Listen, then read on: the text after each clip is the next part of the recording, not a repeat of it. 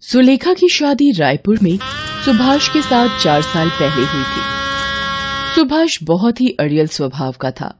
सुभाष हर वक्त सुलेखा को ताने मारता कि चार साल की शादी में अभी तक एक भी बच्चा उसने पैदा नहीं किया। सुलेखा बहुत दुखी रहने लगी। एक दिन सुभाष सुलेखा को छोड़कर चला गया। सुलेखा को पता चला कि सुभाष दूसरी शादी करके किसी और के साथ रहने लगा है। सुलेखा को कुछ समझ नहीं आया कि इतना बड़ा दुख लेकर वो अपनी माँ के पास कैसे जाए। क्योंकि उसकी बूढ़ी माँ पहले ही बीमार रहती थी, पर सुलेखा के पास कोई और चारा नहीं था। वो अपनी माँ के घर चली जाती है। सुलेखा बेटी, तू? अचानक क्या हुआ? और दामाद जी नहीं आए? माँ, वो मुझे छोड़कर चले गए। उन्होंने किसी और से शादी कर ली क्योंकि मैं उन्हें बच्चा नहीं दे पाई। सुलेखा रोने लगती है। उसका दुख देखकर जानकी सदमे में रहने लगती है। सुलेखा को एक दो दिन ही आए हुए होते हैं। अचानक एक दिन काम करते हुए सुलेखा बेहोश हो जाती है। जानकी बराबर में रहने वाले हकीम को बुलाती है। आपकी बेटी माँ बनने वाली है। ये पेट से है। क्या? हकीम जी मेरी बेटी माँ बनने वाली है। सुलेखा, तू माँ बनने वाली है बेटी। माँ, मैं क्या करूँ? मेरा जीवन एक ऐसे दोराहे पर आकर खड़ा हो गया है जिसमें पीछे मुड़ने का कोई फ़ायदा नहीं। मुझे अब इस बच्चे के लिए खुद ज़िम्मेदारी संभालनी है। एक गर्भवती माँ का प्यार मेरे बच्चे को माँ बाप दोनों का प्यार देगा। सुलेखा के साथ जो भी गलत हुआ था, वो उसको दोबारा याद नहीं करना चाहती थी। धीरे धीरे दिन बीतने लगे। सुलेखा को पैसों की ज़रूरत थी, इसलिए वो घरों में चौका बर्तन का काम करने लगी। सारा दिन घरों में काम करके वो थकी हारी घर लौटती थी। गर्भवती होने के कारण उसे काम करने में तकलीफ़ तो होती थी, पर उसे बच्चे के लिए मेहनत करनी थी। नौ महीने बाद सुलेखा एक बेटे को जन्म देती है। बेटे को देखकर सुलेखा की आँखों में खुशी के आँसू आ जाते हैं। बेटे के जन्म से मानो उसे जीने का सहारा मिल जाता है। पर सुलेखा की माँ उम्र और बीमारी के चलते बेटी का साथ नहीं निभा पाती। सुलेखा की माँ का देहांत हो जाता है। सुलेखा माँ के बिना अधूरी हो गई थी। सुलेखा ने दोबारा काम पर जाना शुरू कर दिया। अब वो बेटे सुमित को भी काम पर साथ ही लेकर जाती। एक दिन, सुलेखा तुम ये छोटे बच्चे के साथ काम पर आती हो। सारा ध्यान तो तुम्हारा इसकी देखभाल में ही लगा रहता है। ऐसे तो तुम कोई काम नहीं कर पाओगी। तुम अपना हिसाब कर लो, कल से काम पर मत आना। अब मैं क्या करूँ? मेरे सारे घर धीरे धीरे छूट गए। पैसे भी खत्म हो गए। मुन्ना, रो मत। मैं तेरे लिए अभी दूध लाऊँगी। सुलेखा बेटे को लेकर दूध लेने चली जाती है। भैया, थोड़ा सा दूध मिलेगा? मेरा बच्चा बहुत भूखा है। मुफ़्त में तो मैं तुझे दूध नहीं दूँगा। हाँ एक काम कर। वो जो दूध के बड़े डिब्बे रखे हैं ना हाँ वो सारे डिब्बे अच्छे से धो दे और बदले में अपने बच्चे के लिए दूध ले जा। सुलेखा सारे डिब्बे धो देती है और अपने बेटे सुमित को दूध पिलाती है। मुश्किल भरे दिनों में भी एक माँ ने अपना साहस नहीं खोया था। एक रात जब सुलेखा अपनी झुग्गी में सो रही होती है अरे उठो उठो। सब बस्ती में आग लग गई है। झुग्गियों से बाहर आओ सब। अरे जल्दी उठो। सुलेखा ओ बेटी सुलेखा जल्दी से बाहर आ। झुग्गियों में आग लग गई है। अरे ये ये आग कैसे लगी? मैं कैसे झुग्गी से बाहर निकलूं? अरे मेरा बच्चा मैं कैसे जाऊँ इस झुग्गी से बाहर? दरवाजे पर तो आग है। ये ये चादर लपेट देती हूँ मुन्ना को। हाँ, हाँ ये ठीक रहेगा। सुलेखा जैसे तैसे सुमित को बचाते हुए झुग्गी से बाहर निकलने लगती है। तभी एक जली लकड़ी सुलेखा के मुँह पर गिर जाती है। सुलेखा अपनी परवाह किए बिना सुमित को झुग्गी से बाहर सुरक्षित ले आती है। पर सुलेखा का मुँह एक तरफ़ से आग की वजह से जल जाता है। सुलेखा के पास इतने पैसे नहीं थे कि वो अपने चेहरे का इलाज करवा पाए। इसलिए उसका चेहरा देखने में भद्दा हो जाता है। पर सुलेखा इस बात की बिल्कुल परवाह नहीं करती उसे यही सुकून होता है कि उसने अपने बेटे की जान बचाई और भगवान की कृपा से उसके बेटे को कोई नुकसान नहीं पहुँचा। दिन बीतने लगते हैं। अब सुमित स्कूल जाने लगा था और सुलेखा चाहती थी कि सुमित पढ़ लिख कर बहुत ही बड़ा आदमी बने।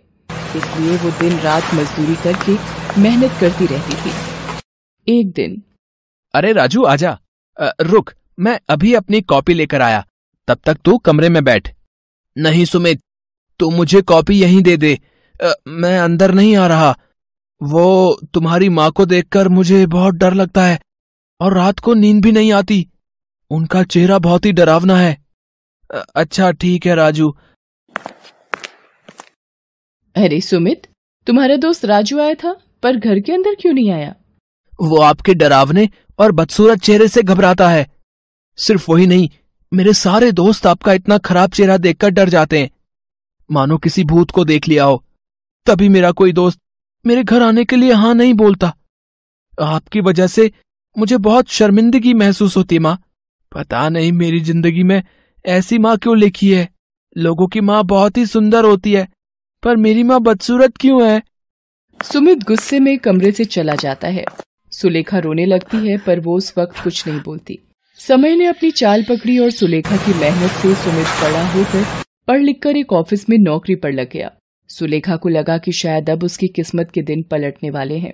सुमित की नौकरी लग गई है और अब वो घर का खर्च भी उठाएगा और सुलेखा को आराम मिलेगा। और वो बेटे का सुख भोग पाएगी।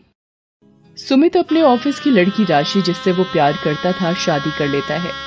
सुलेखा बेटे की खुशी की खातिर कुछ नहीं बोलती। एक दिन सुमित ऑफ़िस के काम से बाहर गया होता है। राशि अपनी कुछ सहेलियों को घर पर बुलाती है। माँ जी आज मेरी कुछ सहेलियाँ लंच पर आ रही हैं। आप प्लीज़ उनके सामने अपना ये बदसूरत चेहरा लेकर बिल्कुल मत आना, वरना मुझे सबके सामने शर्मिंदा होना पड़ेगा। एक काम करो, आप अपना मुँह ढक लो, जिससे कि मेरी सहेलियों को आपका चेहरा नज़र नहीं आएगा। आप जल्दी से सारा लंच बनाकर रख दो, तब तक मैं तैयार होकर आती हूँ। मेरी सहेलियाँ आने ही वाली होंगी। बेचारी सुलेखा कुछ नहीं बोलती और उदास मन से रसोई में खाना बनाने चली जाती है। दोपहर में राशि की सहेलियाँ लंच पर आती हैं और खाना खाने बैठती हैं। तभी सुलेखा वहाँ सब्ज़ी का कटोरा लेकर आती है और वो जैसे ही एक लड़की को सब्ज़ी देने लगती है। ये कौन है राशि? अरे ये मेरी नौकरानी है। अच्छा तो खाना इन्होंने बनाया है? हम्म बहुत ही स्वादिष्ट खाना बनाया है आपने। अपने आप को राशि के मुँह से नौकरानी सुनकर सुलेखा घबरा जाती है और उसके हाथ से सब्ज़ी लड़की के कपड़ों पर गिर जाती है। लड़की सुलेखा का मुँह देख लेती है और डर जाती है। उसकी चीख निकल जाती है। वो कहती है, कितना बदसूरत चेहरा। मुझे नहीं खाना इनके हाथ का खाना। फ्रेंड्स, आपने इनका चेहरा देखा है? अगर देखोगे तो दस दिन तक सो नहीं पाओगे। अरे, ऐसे कैसे तुम लोग जा सकती हो? खाना तो पूरा खाकर जाओ। नहीं नहीं, हमें अब भूख नहीं है। हम लोग अब चलते हैं। करा देना मेरी बेइज्जती। मेरी सहेलियों के सामने आपसे कितनी बार कहा था मैंने कि अपना ये मनहूस चेहरा मेरी सहेलियों के सामने बिल्कुल मत लाना। पर आपने मेरी एक नहीं मानी। आने दो सुमित को। मैं अब इस घर में एक पल भी नहीं रह सकती। सुमित के आने के बाद राशि तरह तरह की बातें बनाकर सुलेखा के खिलाफ उसे भड़काती है। सुमित, अब मैं एक पल भी इस घर में और नहीं रह सकती। अगर तुमने अलग रहने का फैसला नहीं लिया तो मैं तुम्हें छोड़कर अपने मम्मी पापा के घर चली जाऊँगी। माँ, हम और अब आपके साथ नहीं रह सकते। हमारा भी अपना जीवन है, हमारा भी अपना अलग परिवार बनेगा। जब हमारे बच्चे होंगे और आपका ये बदसूरत चेहरा देखेंगे तो शायद वो भी शर्मिंदा होंगे। इसलिए यही सही रहेगा कि हम आपसे दूर हो जाएँ। मैं राशि को लेकर जा रहा हूँ। हम आज से अलग रहेंगे। पर सुमित बेटा, मैं तुम्हारे बिना कैसे रहूँगी? मेरा तो जीवन ही तुमसे है बेटा। मेरी तो हर सुबह, हर शाम तुम्हें देखकर ही होती है। तुम्हारे बिना मैं ज़िंदा नहीं रह पाऊँगी मेरे बेटे। मुझे छोड़कर मत जाओ। सुमित सुलेखा की बात को नहीं मानता और राशि के साथ अलग घर में रहने चला जाता है। सुलेखा सुमित के जाने से बहुत दुखी हो जाती है। सुमित के बिना जीवन काटना सुलेखा के लिए एक सजा थी। एक सुमित ही तो था जो उसके जीने की आस था। सुमित के जाने के दुख से सुलेखा बीमार रहने लगी। उधर सुमित राशि के साथ दूसरे घर में रहने लगता है। एक दिन सुमित ऑफ़िस में होता है तभी उसे अचानक हार्ट अटैक आ जाता है। उसके मुँह से माँ शब्द निकलता है।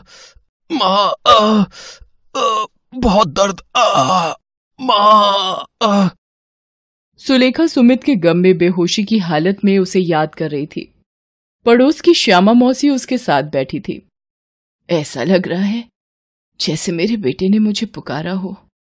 जैसे वो किसी तकलीफ़ में हो। मैं मैं आ रही हूँ। मेरे बेटे, तू चिंता मत कर, मैं आ रही हूँ। क्या हुआ सुलेखा? अरे, ये तो बेहोशी की हालत में हो रही है और तेज बुखार भी है। लगता है इसे अस्पताल ले जाना होगा। श्यामा मौसी कुछ लोगों की मदद से सुलेखा को अस्पताल ले जाती हैं। वहाँ डॉक्टर सुलेखा का चेकअप करता है, तभी एक नर्स वहाँ आती है। डॉक्टर, एक इमरजेंसी केस आया है। कोई मिस्टर सुमित है? उनकी वाइफ मिसेज राशि उनके साथ है। मेरा बच्चा सुमित डॉक्टर पहले आप उन्हें देखो, मेरी चिंता मत करो। डॉक्टर सुमित को देखने लगता है। वो राशि से कहता है, देखिए, हमें जल्दी ही एक हार्ट की ज़रूरत है। इनका हार्ट पूरी तरह से डैमेज हो रहा है। अगर इनका हार्ट नहीं बदला गया तो इनकी जान भी जा सकती है। राशि रोने लगती है। सुलेखा उसे रोता हुआ देख लेती है। वो नर्स से कहकर राशि को अपने पास बुलाती है। राशि, रो मत बहू। मेरे होते हुए, मेरे बच्चे पर आँच भी नहीं आ सकती। तुम चिंता मत करो। माँ जी, कहाँ से नया दिल मिलेगा? कौन देगा इतनी जल्दी? अगर सुमित को कुछ हो गया तो मैं ज़िंदा नहीं रह पाऊँगी, माँ जी। राशि रोते हुए सुमित के पास चली जाती है। सुमित की तबीयत का सुनकर सुलेखा की तबीयत बिगड़ने लगती है। उसकी सांस फूलने लगती है। वो डॉक्टर से कहती है, डॉक्टर, मुझे पता है, मैं अब नहीं बचूँगी। आप मेरा एक काम करना। मेरा ये दिल मेरे बच्चे को दे दो। मेरे सुमित को बचा लो, डॉक्टर। मेरे सुमित को बचा लो। सुमित को होश आ जाता है। डॉक्टर उसे कहता है। Oh good mister Sumit. अब कैसा फील कर रहे हैं आप? सुमित अब आप बिल्कुल खतरे से बाहर हैं। डॉक्टर ने कहा है आपको कुछ ही दिनों में छुट्टी मिल जाएगी। राशि मुझे किसने बचाया? मुझे बताओ। मेरी ज़िंदगी पर उनका बहुत बड़ा एहसान है। सुमित जब आपको अस्पताल लाया गया उस वक्त आपकी माँ भी अस्पताल में थी। उनकी तबीयत बहुत ज़्यादा खराब थी। उन्होंने जब आपके बारे में सुना, आज जो दिल आपके अंदर धड़क रहा है, वो आपकी माँ जी का है। माँ, इतना बड़ा बलिदान मुझ पापी के लिए। क्यों माँ, क्यों? मुझे माफ़ी मांगने का हक भी नहीं दिया माँ। मेरी ज़िंदगी बचाने के लिए तुमने अपनी पूरी ज़िंदगी लगा दी माँ। मुझे माफ़ कर दो, माँ। मुझे माफ़ कर दो। सुमित बेटा, तुम अपनी माँ के बलिदानों का कर्ज जीवन भर नहीं चुका सकते। तुम अपनी माँ के जिस चेहरे को बदसूरत कहते थे, उस चेहरे पर जले का निशान बचपन में तुम्हें आग से बचाते हुए सुलेखा को मिला था। वो खुद आग की चपेट में आ गई थी, पर तुम्हारी माँ ने तुम्हें कुछ नहीं होने दिया। सुमित श्यामा मौसी की बात सुनकर बहुत रोता है। राशि भी अपने किए पर बहुत दुखी थी। सुमित गंगा घाट पर माँ की अस्थियों को प्रवाहित करता है और हाथ जोड़कर क्षमा माँगता है। सुलेखा ने एक बात ये साबित कर दी थी कि एक माँ का कर्ज बच्चे आजीवन नहीं चुका सकते। Thanks for watching.